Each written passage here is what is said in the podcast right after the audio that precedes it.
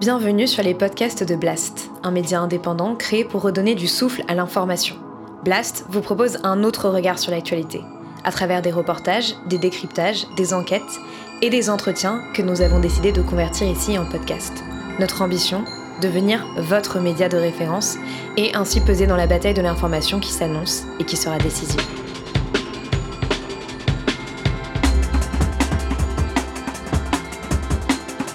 L'édito avec Denis Robert.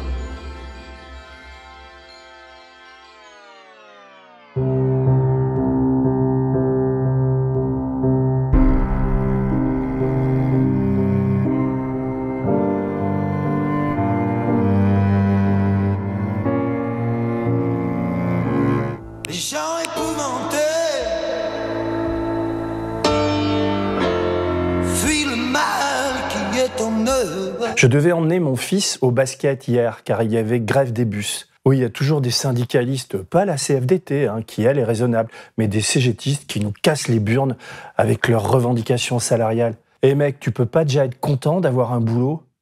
Je, traverse la rue, je vous en trouve, ils veulent simplement des gens qui sont prêts à travailler, avec les contraintes du métier. Bref, je n'avais pas calculé la grève des bus et j'étais en pleine concentration éditoriale quand mon fils s'est pointé énervé Papa, papa, on va être en retard, dépêche-toi. Putain, tu fais chier, je suis en plein édito. Dans la voiture, après quelques minutes d'un silence pesant, mon fils, 1m90, 17 ans, me jette un regard de mâle, hétérosexuel, blanc et pubère. C'est quoi ton truc d'édito, là? Ça sert à quoi? Il y a des moments de vérité dans la vie d'un éditorialiste blanc, hétérosexuel et d'un certain âge c'en était un. La facilité eût été de dire que mes éditos ne servaient à rien, mais alors à rien du tout. Et vous jouez contre Strasbourg dimanche? Je n'ai rien dit. J'ai allumé la radio. Thomas VDB m'a bien aidé sur France Inter. Aujourd'hui, je vais vous parler d'un sujet avec un intitulé de prof d'éco, euh, puisque je vais vous parler de la pénurie internationale de matières premières. Parce que j'étais moi-même un peu en pénurie d'idées, faut bien le dire. Plus on approchait du gymnase, plus je cherchais la parade, et plus elle s'éloignait. J'ai regardé mon fils et je lui ai demandé s'il connaissait Metropolis. Le manga? Non, le film de Fritz Lang. De qui? Bon, laisse tomber. Le scénario de Metropolis a été écrit par la nana de Fritz Lang en 1924. Ça raconte l'histoire d'une ville du 21e siècle où les prolos usinent en sous-sol pour le bonheur d'une classe d'hyper riches qui se paye du bon temps à l'air libre. Elle s'appelait Thea von Arbou.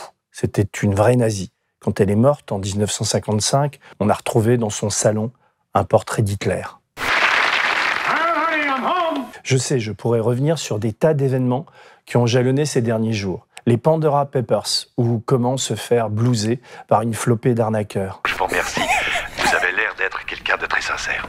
Des présidents, d'anciens ministres, des dictateurs, des sportifs, des milliardaires, les paradis fiscaux, le travail des hommes en sous-sol qui se font siphonner par les banquiers, et leurs clients déjà riches.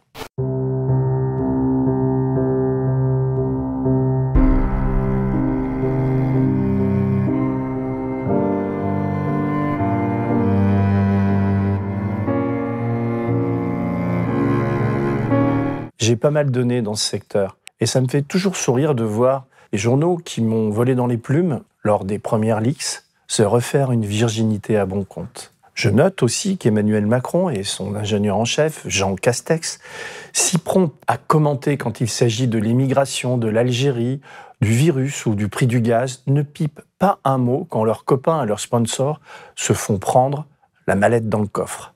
C'est pesant ce silence. Passons.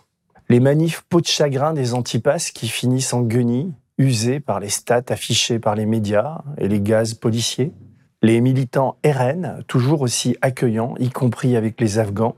Il faut organiser le maintien des réfugiés afghans dans les pays limitrophes et en aucune façon admettre qu'ils puissent venir en Europe. Benalla, toujours aussi arrogant, mais moins que BHL, lui toujours aussi euh, bon. On a sorti une dizaine d'articles sur le Qatar. On est un petit consortium à trois ou quatre, mais nous, on n'a pas de réseau, pas de gros journal en soutien, on n'a que vous. On va continuer à en sortir des documents inédits et accablants. Soyez attentifs à notre site. On va revenir sur le financement de la guerre en Libye et sur la corruption active mise en place par Nasser El Khelaifi et ses amis qataris. On continue à bosser, aidez-nous, on a besoin de vous. Fritz Lang avait quitté Théâ von Arbou dix ans après la sortie de Metropolis, en raison justement de sa furie nazie. Quand elle a écrit ce film génial qui inspire encore aujourd'hui des tas de réalisateurs, regardez Matrix ou Blade Runner,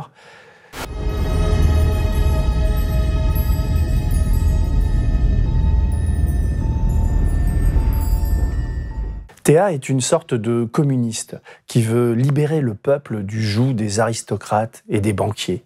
Juifs, les banquiers? Oui, ça, on le comprendra plus tard.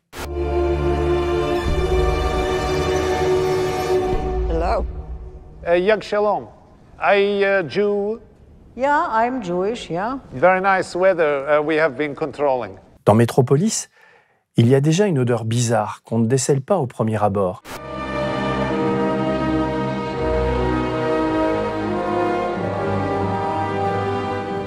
Le libérateur, le médiateur, est arien.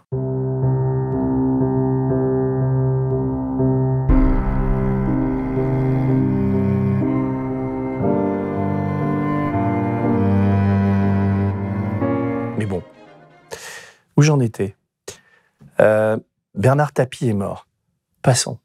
Non, ne passons pas. C'est dur de dire qu'un mort aussi sympathique n'a pas été si parfait que le décrivent les travailleurs médiatiques. Mais j'ai le souvenir précis, j'étais alors reporter à Libération, de tous ces ouvriers dont les usines ont été reprises par Tapie et sa bande de prédateurs. Ces prolétaires, sans doute morts avant lui, qui pleuraient leur emploi perdu, leur fin de vie.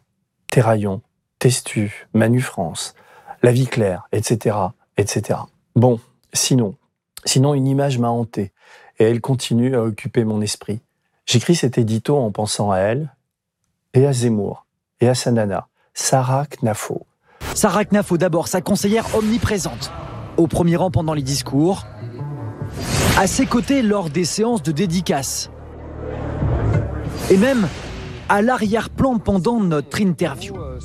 C'est français comme prénom, Sarah C'est limite, hein Et le patronyme, c'est grec, non? La photo qui me hante n'est pas celle qui a fait la une de Paris Match, mais je voudrais y revenir quand même. Je n'arrive pas à croire à la fiction du paparazzi. Je connais trop Zemmour et Gattegno, le patron de Match, pour imaginer le coup bas. Ils sont copains dans la vie, jouent au tennis ensemble, ont le même parrain, Vincent Bolloré. Ils se sont forcément appelés avant la publication. Je prends le pari qu'il n'y aura jamais de procès et que l'avocat d'Éric Zemmour, qui était aussi celui de mon vieux copain Imad Laoud, avec qui lui aussi jouait au tennis. Cet avocat a autre chose à faire en ce moment pour son client que de mitonner une plainte en violation de vie privée sur une plage publique. Il y a d'autres violations chez Zemmour, mais pour l'instant, on s'en fout. Zemmour et son meeting avec Onfray. Putain, Michel, tu m'échappes de plus en plus là. Ça me fait suer de te voir partir si loin, moi qui t'ai tant aimé. Là, tu es devenu indéfendable. J'ai failli t'appeler et puis non, je préfère t'écrire. Michel, ouvre les yeux, bordel. Pense à ton ouvrier de père, à votre voyage au pôle. Imagine qu'il se réveille et te voit à ce bal de faux cul et de facho. Et je comprends le, le cerveau bien fait d'Éric parce que ses racines sont intellectuelles. J'aimais beaucoup faire le malin devant ma mère. J'aimais beaucoup quand elle me disait que j'étais intelligent et tout, donc j'assume très bien. Zemmour, je sais. Plus on en parle, plus il grame dans les sondages et torpille la droite et le RN, ce qui en soi n'est pas une mauvaise nouvelle. Dois-je en ajouter une couche? Allons-y. Zemmour n'a jamais dirigé que lui-même. C'est un peu court pour diriger un État, non? Surtout quand, visiblement, on se préoccupe surtout de ploter les filles. L'homme est raison, la femme est substance. Vous êtes l'incarnation paroxystique et caricaturale de ce que j'appelle le journalisme féminin. Vous cajolez, vous pénétrez, vous êtes pénétré, que sais-je. C'est comme ça que commence votre livre, c'est pour ça que je le dis. Euh... Je sais, je suis mauvais, mais je n'invente rien. Zemmour, c'est un petit mec qui n'a jamais vendu que des mots sur du papier. Le masculin est lié au pouvoir. Il peut y avoir des femmes qui exercent un pouvoir. Euh, Parce qu'elles ont des valeurs Russie. masculines. Voilà, exactement. C'est plus précis de le dire comme ça. Et quand le Et féminin les valeurs domine, féminines, elles sont incompatibles avec le pouvoir. elles, elles sont incompatibles avec, oui, l'incarnation du pouvoir. C'est léger pour se cogner un État, non? Les femmes jouent au football, Non, ça vous elle joue déplaît, pas mais au c'est comme football. ça. Elle joue pas au football. C'est pas du football. Mais c'est pas grave. Ma fille joue au football quand elle avait 10 ans. Je trouvais ça très mignon. Mm. Euh, euh, vous voyez, maintenant elle fait de la danse. C'est- C'est quand même un peu plus euh, conforme à ce qu'elle est. Macron avait quand même été banquier, il avait aidé au rachat du Monde, à celui d'Adrexo. Il avait vendu un bout de Nestlé à Pfizer, et fait un an de préfectoral au Niger.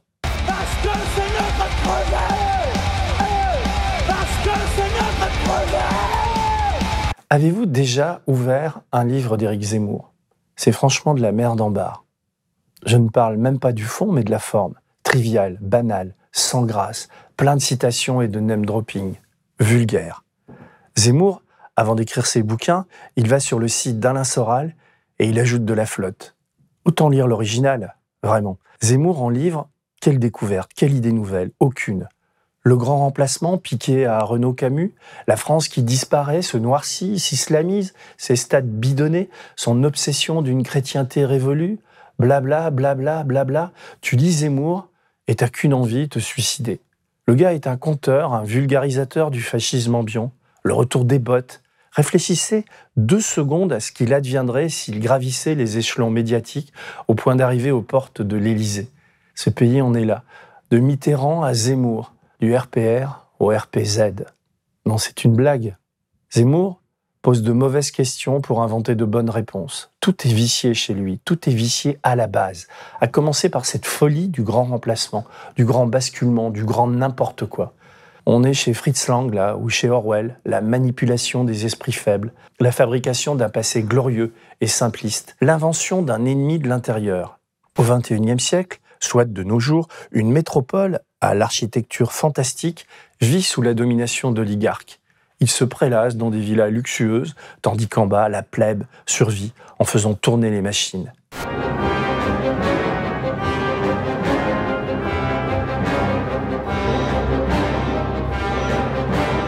La copine de Fritz Lang précise que son scénario, entre guillemets, ne sert aucune tendance, aucune classe, aucun parti. Il est une aventure qui s'organise autour d'une idée. Le médiateur entre le cerveau et la main doit être le cœur. Le fils du maître de la ville découvre l'existence de ce monde souterrain où se rencontrent en secret des ouvriers révolutionnaires. Pendant ce temps, un savant invente une femme robot qui doit détourner les ouvriers de leur révolte. C'est incroyablement moderne et prémonitoire. C'est post-marxiste, puisque les robots sont de la partie. Et compliqué car le médiateur est amoureux d'une ouvrière. C'est elle la plus forte. Un peu comme euh, Sarah Knafo. Zemmour fait son beurre grâce à la vache à médiatique, Ruquier, Nolo, Onfray, Bolloré et toutes les p de CNews. J'emprunte son style. Laurence Ferrari, Sonia Malbrook, Christine Kelly, passeuse de plat. Vous êtes comme la déesse robotisée de Métropolis. Réveillez-vous, les filles. Zemmour, c'est le produit de nos lâchetés. C'est un écrivain très moyen qui papillonne et se couvre avant chaque entrée en scène d'un vernis historique frelaté. C'est les expériences du docteur Mengele, ça. Vous comprenez? Bloquer la puberté des gens, faire des expériences sur des enfants. Ils ont ressuscité le docteur Mengele, ils sont contents. Mais, mais c'est, c'est, ils se rendent pas compte, c'est criminel. Il peut impressionner par sa singularité et son bagou. Mais bon, l'époque a atteint son niveau le plus bas de la connaissance historique, je veux dire de l'histoire et de la vie politique de ce pays. On est chez Big Brother. L'ignorance est la règle. La vérité, il faut prendre le temps d'aller la dénicher. Zemmour explique bien que Pétain a sauvé des juifs alors qu'il les a envoyés aux chambres à gaz. Zemmour, il pue cette odeur-là.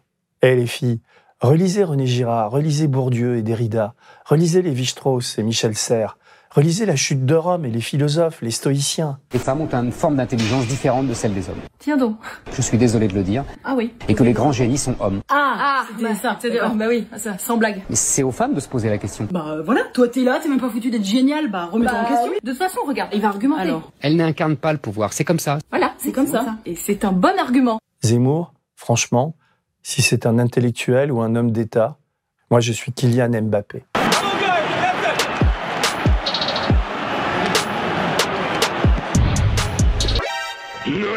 Zéro idée, zéro découverte et surtout zéro perspective. Il est comme un lapin dans un phare.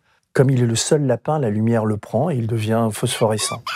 Franchement, Zemmour, Tu ne connais rien à la finance, rien à l'économie, rien à la porosité des États, rien à la culture. Je ne parle pas de tes lectures de bouquins historiques ou de la cinquième de Beethoven. Je parle du rail, des livres de Modiano ou de Cavana. Je parle des films de Ken Loach ou de Buñuel. Tu ne connais rien à l'Afrique, rien au Moyen-Orient, rien au monde, rien à la science, rien à rien. Même en foot, t'es nul. T'es un homme de salon. Une sorte de BHL à l'envers. Lui, c'est chez Pinault qu'il va dîner avec Macron. Toi, c'est chez Bolloré avec Pascal Pro. Bon, j'arrête. L'image qui me hante, c'est celle-là. C'est l'image la plus raciste que j'ai vue depuis très longtemps. Elle me blesse, elle me tue, elle me fait honte. Elle participe pleinement à cette zémorisation du monde. J'ai acheté Causeur, ce journal aux idées aussi courtes et basses de plafond que l'était Le Cri du Peuple, le journal de Doriot, ou Gringoire, de Drieux-La Rochelle et Francis Carco. Ça schlingue. Souriez, vous êtes grand remplacé. Écrit en une son rédacteur en chef en alignant des bébés. Un blanc à l'extrême droite, avec un rebeu, un shintok, un métis et un black à l'extrême gauche. Pas de Ils sont cinq petits garçons à nous dévisager dans tous les kiosques à journaux du pays. Enfin, le peu qui en reste. Et ça rapporte à qui tout ça hein, Je vous le demande. Au Metec, au Bico, au Rastaquaire, j'ai pas raison Mais si. Bien sûr. Quoi qu'il en soit, mon cher Didier, votre famille aujourd'hui, c'est nous. L'histoire est simple. France Stratégie, organisme respectable et public, fait des statistiques et des cartes qui montrent que dans les quartiers où les émigrés sont nombreux ou parqués, des bébés naissent avec des noms à consonance non européenne. Et donc, les journalistes de Causeur rassemblent toutes ces villes et ces quartiers de Saint-Denis, Rennes ou Limoges et inventent une théorie selon laquelle les Français de souche, car il faut bien leur donner une appellation contrôlée, seraient en nette diminution, voire en phase de disparition face aux étrangers. Je résume. Tout cela est labellisé par un observatoire citoyen de l'immigration et de la démographie. Jamais France Stratégie ne dit cela, mais partout les causeurs jouent sur cette ambiguïté. J'ai pris la peine de lire leur dossier. C'est accablant de bêtises, de raccourcis, d'absence de rigueur. Le point d'orgue de la démonstration, c'est la Courneuve, où les gars révèlent que 75% des 0 à 18 ans sont nés de parents immigrés extra-européens. Non, franchement, je me marre. En quoi la France serait la Courneuve? Et pourquoi jeter l'opprobre sur un quartier qui souffre surtout du mal logement et de la pauvreté? Pourquoi vous n'allez pas à Neuilly ou à Saint-Trope faire vos statistiques? C'est délirant.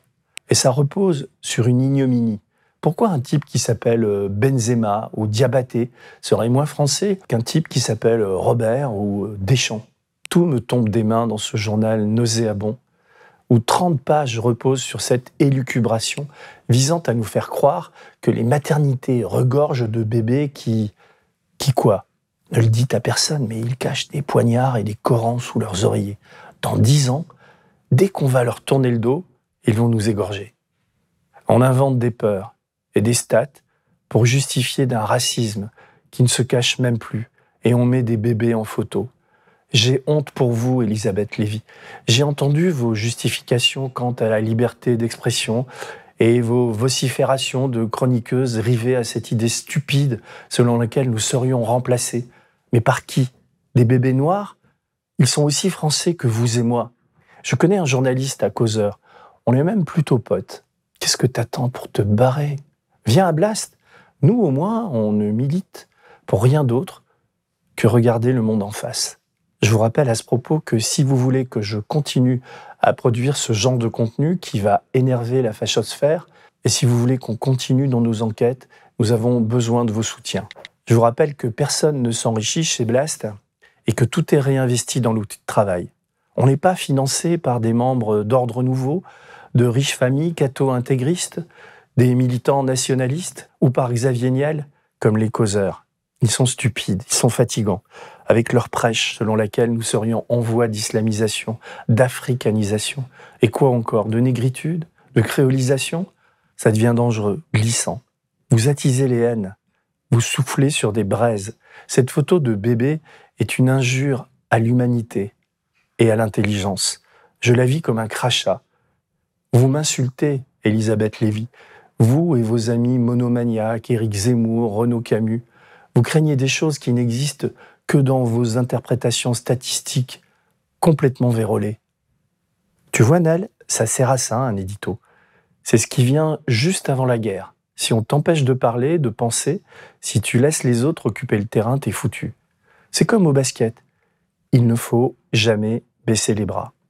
Mon petit-fils a cinq mois. Il s'appelle Leiti. Son père est musulman, sa mère agnostique, comme moi. Ses grands-parents sont maliens et très croyants. Ma mère était italienne et catholique. Mes grands-parents sont alsaciens et lorrains. Leiti est riche de tout cela. Il est français. Il n'a envie de remplacer personne. Et moi, j'ai envie qu'il ait une belle vie, mais il est tombé dans une sale époque où des idiots malsains et sans mémoire lui inventent des intentions qu'il n'a pas. Vous connaissez la chanson d'Igelin C'est comme s'il l'avait écrite pour nous. Les gens épouvantés fuient le mal qui est en eux. Quand vous en croisez un dans le désert, il trouve encore le moyen de détourner les yeux, car son frère lui fait peur. Alors il se précipite en pleurant dans les bras du premier colonel venu. Alertez les bébés. Alertez les bébés. Allez, salut.